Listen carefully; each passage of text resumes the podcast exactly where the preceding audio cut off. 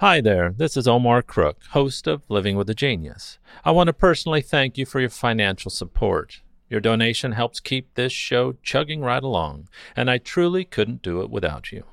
As always, thanks for listening. Be kind, do good work, and until next time.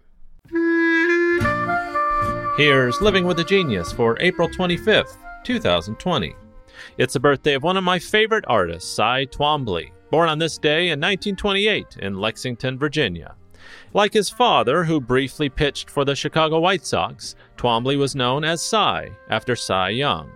His father later became a coach and athletic director at Washington and Lee University. Twombly's parents were from the Northeast, so he traveled frequently to Massachusetts and Maine. But the South, with its sense of history and autonomy, ultimately became an integral aspect of his identity. As a young boy, Twombly ordered and worked with art kits he ordered from Sears and Roebuck catalog. His parents encouraged his interest in art, and at 12 years old, he started studying with the Spanish modern painter Pierre Daura. Following high school, Twombly began formal art training at the School of the Museum of Fine Arts in Boston then spent a year at Washington and Lee's newly created art program before moving to New York in 1950, where he studied at the Art Student League, meeting Robert Rauschenberg, who became a close friend and artistic influence.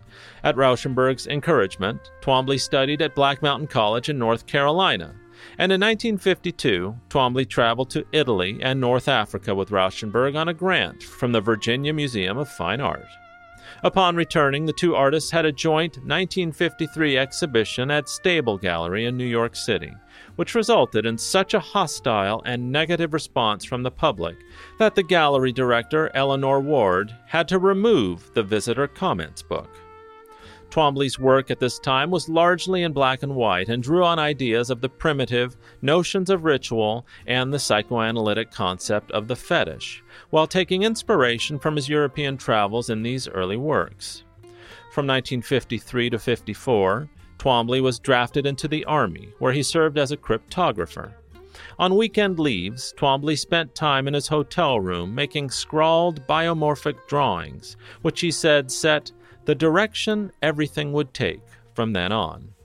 While in the Army, he also modified the surrealist technique of automatic drawing by creating compositions in the dark after lights out.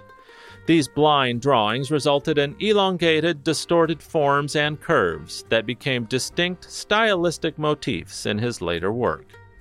In 1957, Twombly returned to Rome, where he met and married the Italian artist Baroness Tatiana Franchetti, and moved to the seaside town of Gaeta, near Rome. Here, the artist was inspired by a more tranquil light tone in his work that also began to allude to classical culture and literature. Greco Roman themes infused much of his work throughout his career. While in Italy, his work took on greater scale, and from 1966 to 72, Twombly created a number of large canvases that resembled blackboards, with light colored loops and scrawls flowing across gray backgrounds, the work for which he would become best known.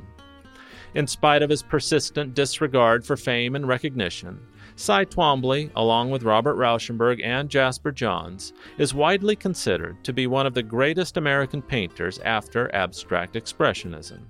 His distinctive use of low art practices, such as penciled words and scribbled crayon in the context of high art and art history, was absolutely groundbreaking. I find myself defending my own love for contemporary and modern art from time to time, and Cy Twombly's giant canvases of squiggles are no exception.